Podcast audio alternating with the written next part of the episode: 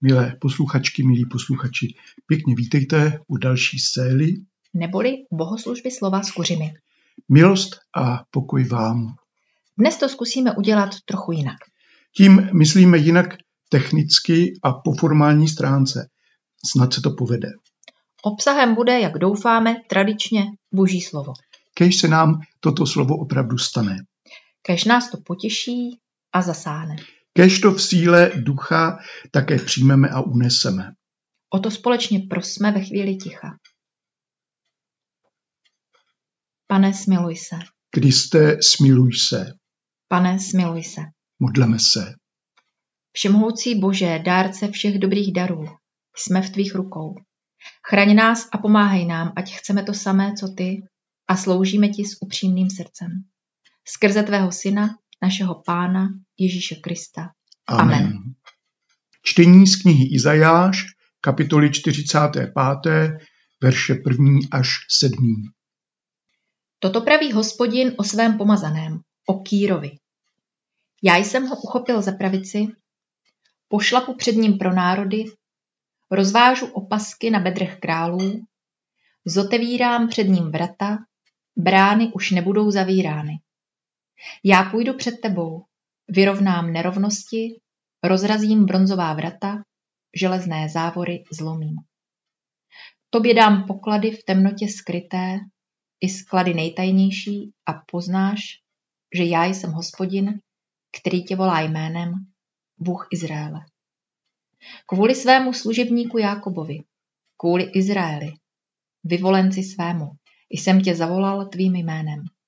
Dal jsem ti čestné jméno, ač si mě neznal. Já jsem hospodin a jiného už není. Mimo mne žádného boha není. Přepásal jsem tě ač si mě neznal. Aby poznali od slunce východu až na západ, že kromě mne nic není. Já jsem hospodin a jiného už není. Já vytvářím světlo a tvořím tomu. Působím pokoj a tvořím zlo. Já, hospodin, konám všechny tyto věci. Amen. Amen. Nyní se modlíme žalm 96. Zpívejte hospodinu píseň novou. Zpívej hospodinu celá země. Zpívejte hospodinu, dobrořečte jeho jménu, zvěstujte den ze dne jeho spásu. Vypravujte mezi pronárody o jeho slávě, mezi všemi národy o jeho divech. Neboť veliký je hospodin, nejvyšší chvály hodný, budí bázeň je nad všechny bohy. Všechna božstva národů jsou bůžci, ale hospodin učinil nebe. Před jeho tváří velebná důstojnost, moc a lesk ve svatyni jeho.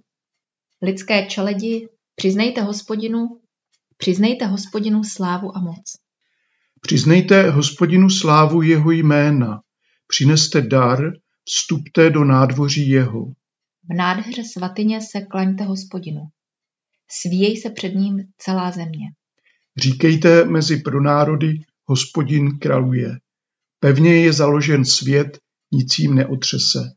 On povede při národů podle práva. Nebesa se zaradují, rozjásá se země, moře i s tím, co je v něm, se rozburácí. Pole zazní jásotem i všechno, co je na něm.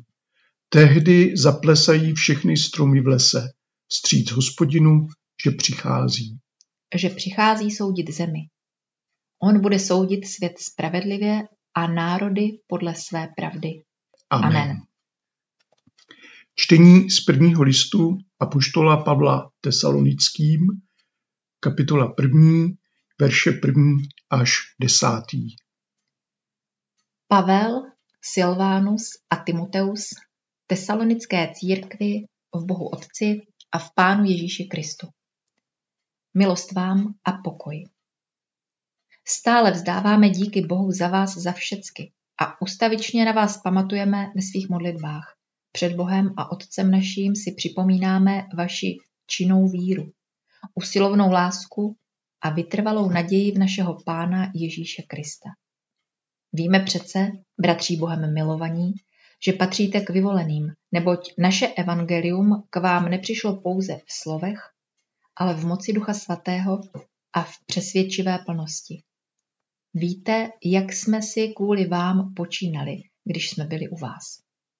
A vy jste jednali jako my i pán, když jste uprostřed mnohé tísně přijali slovo víry v radosti Ducha Svatého. Tak jste se stali příkladem všem věřícím v Makedonii a v Achaji. Od vás pak se slovo páně rozeznělo nejen po Makedonii a Achaji, ale o vaší víře v Boha se ví všude, takže není třeba, abychom o tom vůbec mluvili. Lidé sami vypravují, jak jste nás přijali a jak jste se obrátili od model k Bohu, abyste sloužili Bohu živému a skutečnému a očekávali z nebe jeho syna, kterého vzkřísil z mrtvých, Ježíše, jenž nás vysvobozuje od přicházejícího hněvu. Amen. Amen. Aleluja, aleluja, aleluja. Čtení Evangelia podle Matouše z kapitoly 22, verše 15. až 22. Tehdy farizeové šli a radili se, jak by Ježíšovi nějakým slovem nastražili léčku. Poslali za ním své učedníky z Herodiány, aby řekli, mistře, víme, že jsi pravdivý a učíš cestě boží podle pravdy. Na nikoho se neohlížíš a nebereš ohled na postavení člověka. Pověz nám tedy, co myslíš. Je dovoleno dávat daň císaři nebo ne? Ale Ježíš poznal jejich zlý úmysl a řekl. Co mě pokoušíte, pokrytci? Ukažte mi peníz daně. Podali mu denár. On jim řekl, čí je tento obraz a nápis? Odpověděli, císařův. Tu jim řekl, odevzdejte tedy, co je císařovo císaři a co je boží bohu. Když to slyšeli, podívili se, nechali ho a odešli. Amen. Amen. Milé sestry, milí bratři, dneska zkusíme udělat zamýšlení formou rozhovoru. Doufáme, že to nedopadne tak, jako když v teorii Velkého třesku, pokud znáte ten seriál, začali Sheldon a Amy dělat společně pořad Zábava s vlajkami. Kdyby se to nepovedlo, prosíme o vaši zhovývavost. Tak pojďme na to. Jak můžeme ta dnešní čtení uchopit?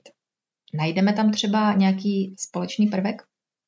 Z Izajáše, z Žalmu a i z Evangelia by to mohlo být toto. Moc a evangelium. Výběr epištolních čtení jde po vlastní linii, ale i v dnešní epištole bychom mohli najít něco ukazujícího podobným směrem. Možná by se to pak celé dal rozšířit na nadpis Moc a dějiny a evangelium. No a to je téma, které se týká nás všech. Snad bychom také mohli říct, že žijeme v době, kdy si to snadno eh, díky dostupným informačním technologiím víc uvědomujeme. Navíc naši kolektivní paměť formovala dějiná zkušenost 20. století a ta nebyla zas až tak pozitivní. No, záleží na tom, kde jste to století prožili. Ale u nás to byly dvě totality, které poznamenaly několik generací a pořád z toho ještě nejsme venku. Tedy někde zatím najdeme otázky typu, co je smyslem dějin? Mají dějiny vůbec smysl? Kam to všechno směřuje? A jak žít z nevyspytatelností dějin? A jak tu může pomoci biblická víra? Ta se totiž právě týká dějin a tříbila se v různých událostech, zkušenostech, často prohrách a nezdařených zkouškách. No, to zní velmi lákavě. Dobře, podíváme se na první čtení. To je hodně zvláštní, řekl bych až pobuřující. Předně. Bůh tu mluví k perskému králi Kýrovi a nazývá ho svým pomazaným, tedy Mesiášem. Pohan Kýros Mesiášem. Úplně mimo Davidovskou linii. Úplně mimo všechny dosavadní představy a obrazy naděje. A proč? Protože on, ten Kýros, ukončí babylonské zajetí. On umožní obnovu Jeruzaléma a návrat domů. Tudy půjdou dějiny dál. Nebude to restaurace před exilního království, bude to něco jiného. Boží dějiny půjdou jinudy, ale půjdou dál. A to je asi první poučení. Bude to jiné. Bude to nepředvídatelné, ale bude to boží cesta. Izajáš Kýrovu cestu k moci vyjadřuje obrazy své doby. Bůh sám otevře Kýrovi dveře. Odzbrojí jeho protivníky. To jsou ty rozepnuté opasky na bedrých králů. Hospodin Kýrovi otevře nedobytné pevnosti a podzemní sklady a kryty.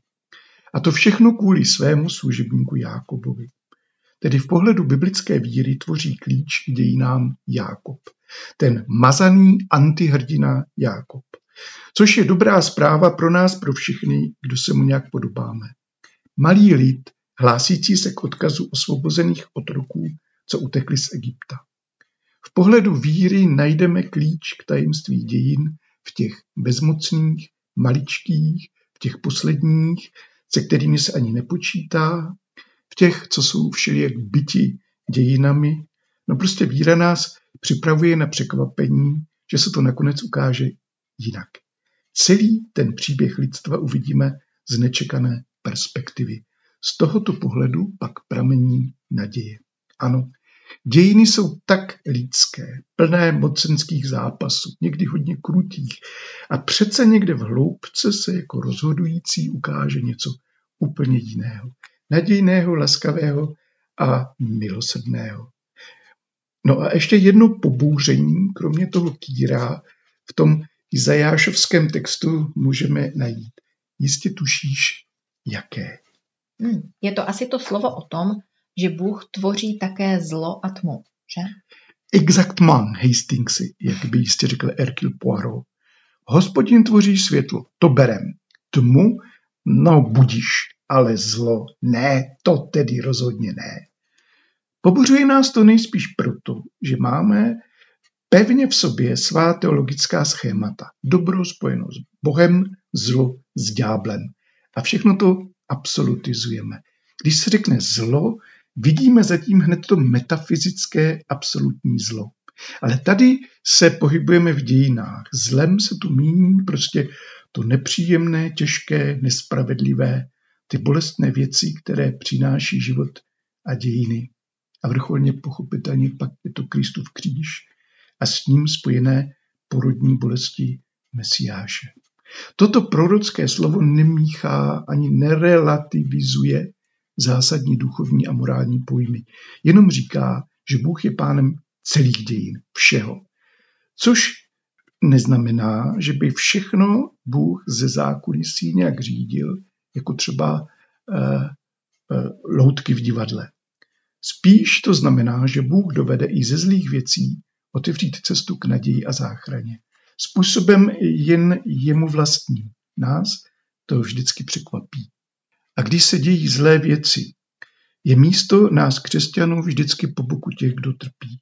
Modlit se za ně, pomáhat jim, myslet na ně, snažit se působit ke zmírnění jejich bolesti a trápení a zároveň taky uchovat pro sebe, ale hlavně pro ty druhé, živou naději. Že v těch všech pro nás nepřehledných pohybech zůstává prvek naděje. Že vším tím dějiny přesto míří k dobrému vyústění, i když to třeba teď bulí, ve vší pokoře a skromnosti. Ale pojďme dál. Máme tam ten žalm. Co by se dalo říct k němu?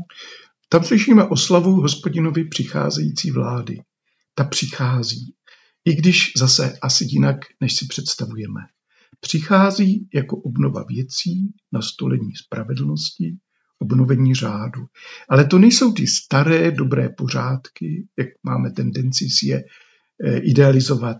Boží vláda není konzerva, není to návrat do ztracené minulosti. Boží vláda znamená něco nového. Proto se k ní hodí jedině ta nová píseň. Boží vláda se projevuje jako spravedlnost, odstranění bezpráví. Smíme si ji představovat jako spravedlnost pro všechny oběti, ale také pro pachatele. A také ta boží vláda má, dnes bychom řekli, ekologický dopad. E, tedy nejenom božímu lidu, ale také národům, ale i mořím, polím a stromům a všemu živočištvu přinese radost. Jakým způsobem se to stane, to ví jen Bůh. Ale už nyní na cestě se stavíme po bok všech tvorů a chválíme Boha za všechno to dobré a nadějné, co sebou přináší. Teď je na řadě epištola. Ta má, jak si říkal, svou vlastní linii. Ano, dnes jsme začali první list tesalonickým, úvodní kapitolou. Tam máme všechno, co v dopisu má být. Pozdrav, adresáti, odesilatel, oslovení a pak modlitba. Pavel v ní děkuje za víru svých adresátů. Děkuje Bohu, protože víra ta je vždycky božím zázrakem. Víra nevznikne jen tak, že si lidé řeknou, tak teda budeme věřit. Říct si to pochopitelně můžeme, ale nemusí to zase tolik znamenat. Především se musí něco stát v srdci člověka a to nenaplánujete ani nezorganizujete. To dokáže jen Bůh. No a tady už se vlastně tak velmi jemně dotýkáme onoho tajemství dějin. Existují vnitřní zákonitosti a dynamiky, přírodní, psychologické, dějiné, ale také prvky něčeho, co se tomu pořád tak nějak vymýká. To, co neuchopíte. To, co by vlastně ani nemělo být a co by nemělo šanci obstát. A přece to tu pořád nějak je. To je svoboda, to je duch. Svatý Pavel nazývá tesalonické křesťany vyvolenými. Bůh si je vybral, aby měli podíl v jeho plánech. A oni to přijali. Každý, kdo to přijal, je vyvolený. Každý. V tom se vyvolenost projevuje. Nehledejme zatím nějaké tajné poznání o těch, co vyvolení jsou a těch, co vyvolení nejsou. Je to vlastně vyznání víry. Věříš? Pak protože si tě vybral Bůh. Ber svou víru jako dar. Není to důvod k píše a už vůbec ne k nějakému pocitu nadrzenosti nad ostatními. Být vyvolený znamená podílet se na bláznivém božím plánu se světem. Být vyvolený znamená radost, ale taky problémy. I ty optimist, to jeden. Ano, vyvolení jsme pro Boha a pro ty druhé, nikoli pro sebe. Žít tuto naději znamená nést bolesti i těžkosti těch, kdo představují klíč k dějinám. A dostáváme se k evangeliu. Snad ještě stihneme říct také něco k němu. Tak předně Ježíš tu neříká nějakou nauku o dějinách. Prostě uniká z léčky protivníků, co ho chtějí znemožnit. Mistře, smí se platit daň císaři? Velmi záludná otázka. Císař je pohan, staví se na místo Boha, reprezentuje nenáviděné, utlačovatelské a bezbožné impérium. Také peníze jsou jaksi symboly této moci. Římské peníze jsou pro pravověrné prostě fuj. Mistře, může se věřící člověk na něčem takovém podílet? Ale na druhou stranu platí, že odmítnout dávat daň impériu znamená vzpůru a ta se netoleruje. Tak co mistře, co říkáš? Prekérní situace. A on jim odpoví, co to na mě hrajete. Nemáte tu náhodou nějaké peníze? A ty nám totiž nejlépe odpoví na vaši otázku. A hleďme se, oni mají. Nejsou pro ně zase tak špinavé ty pohanské peníze. Co pak tu na nich máme? A obraz císaře. No vidíte, na čem je císařův obraz, dejte klidně císaři. Ale kdo nese obraz boží, má se odevzat Bohu. Tak. A to je všechno. Jak rozumíme této Ježíšově odpovědi? Co to znamená pro nás? Pro náš život v dějinách, pro naše pojetí moci a tak. Rozumíme tomu? Dobře? Nemýlíme se? Tady jsme si, my křesťané, ušli pěkný kus cesty v dějinách. A rozhodně to nebyla cesta přímá. Měla spoustu zákrutů i slepých uliček. Od odporu k impériu přes spojení s ním, pak snahu nějak je přetvořit a nakonec se od něj emancipovat až po sekularizaci. A my smíme věřit, že i na této cestě nás Bůh vyučoval a vyučuje nás pořád. Ježíšovo slovo prostě představuje stálou výzvu. Pořád se musíme ptát, zdali mu opravdu rozumíme, zdali dáváme Bohu to, co mu patří. No a to bude trvat tak dlouho, dokud budou trvat dějiny. Dobrodružství výkladu nekončí. Dokud budou dějiny, budeme nad Kristovým slovem hledat, učit se, ptát a zkoumat. Amen. Modleme se nyní, sestry a bratří. Pane, všemohoucí Bože, vyznáváme tě jako pána nad stvořením i nad našimi životy a dějinami. Děkujeme za tvou věrnost i za všechny tvé dary a znamení naděje. Děkujeme za tvé plány s námi i se světem. Ty děláš podivné věci, vodíš nás cestami, kterým nerozumíme. A v tom všem stále oživuješ a zachováváš naši víru, naději a lásku. Před tebou v této chvíli myslíme na nejrůznější naději i starosti, bolesti a trápení svých bližních. Ujmi se všech trpících nemocemi, Slabostmi, válkami, násilím, nespravedlností. chudobou, pronásledováním, Ujmi se všech umlčovaných, těch, jimž jsou upírána základní práva a svobody. ujmi se všech trpících strachem a zmatky, všech ztracených a ztrácejících se, Ujmi se všech, kdo selhali a klesají pod svými břemeny. I všech, které trápí vina. ujmi se i těch, kdo si sami stačí, kdo se cítí silní a pevní a sebejistí. Ujmi se těch, kdo nesou zodpovědnost za svět, za stvoření i za společnost. Ať hledají a nachází u tebe radu a moudrost. Daruj všemu svému stvoření mír a hojnost života v pravdě. Obnov a přiveď k naplnění všechny a všechno. Pomoz nám, ať dokážeme nést všechnu otevřenost a nejistotu dějin a života s vírou v Krista, tvého syna a našeho pána a bratra. Jím vyučování společně se nyní modlíme. Otče náš, který jsi v nebesích, posvěť se jméno Tvé, přijď království Tvé, buď vůle Tvá jako v nebi, tak i na zemi. Chléb náš vezdejší dej nám dnes a odpust nám naše viny, jako i my odpouštíme našim viníkům. A neuveď nás pokušení, ale zbav nás od zlého, neboť Tvé je království, i moc, i sláva na věky. Amen. Přijměme nyní požehnání. Nech nás Bůh vede po svých cestách a vyučuje nás svým učením. Amen. Amen.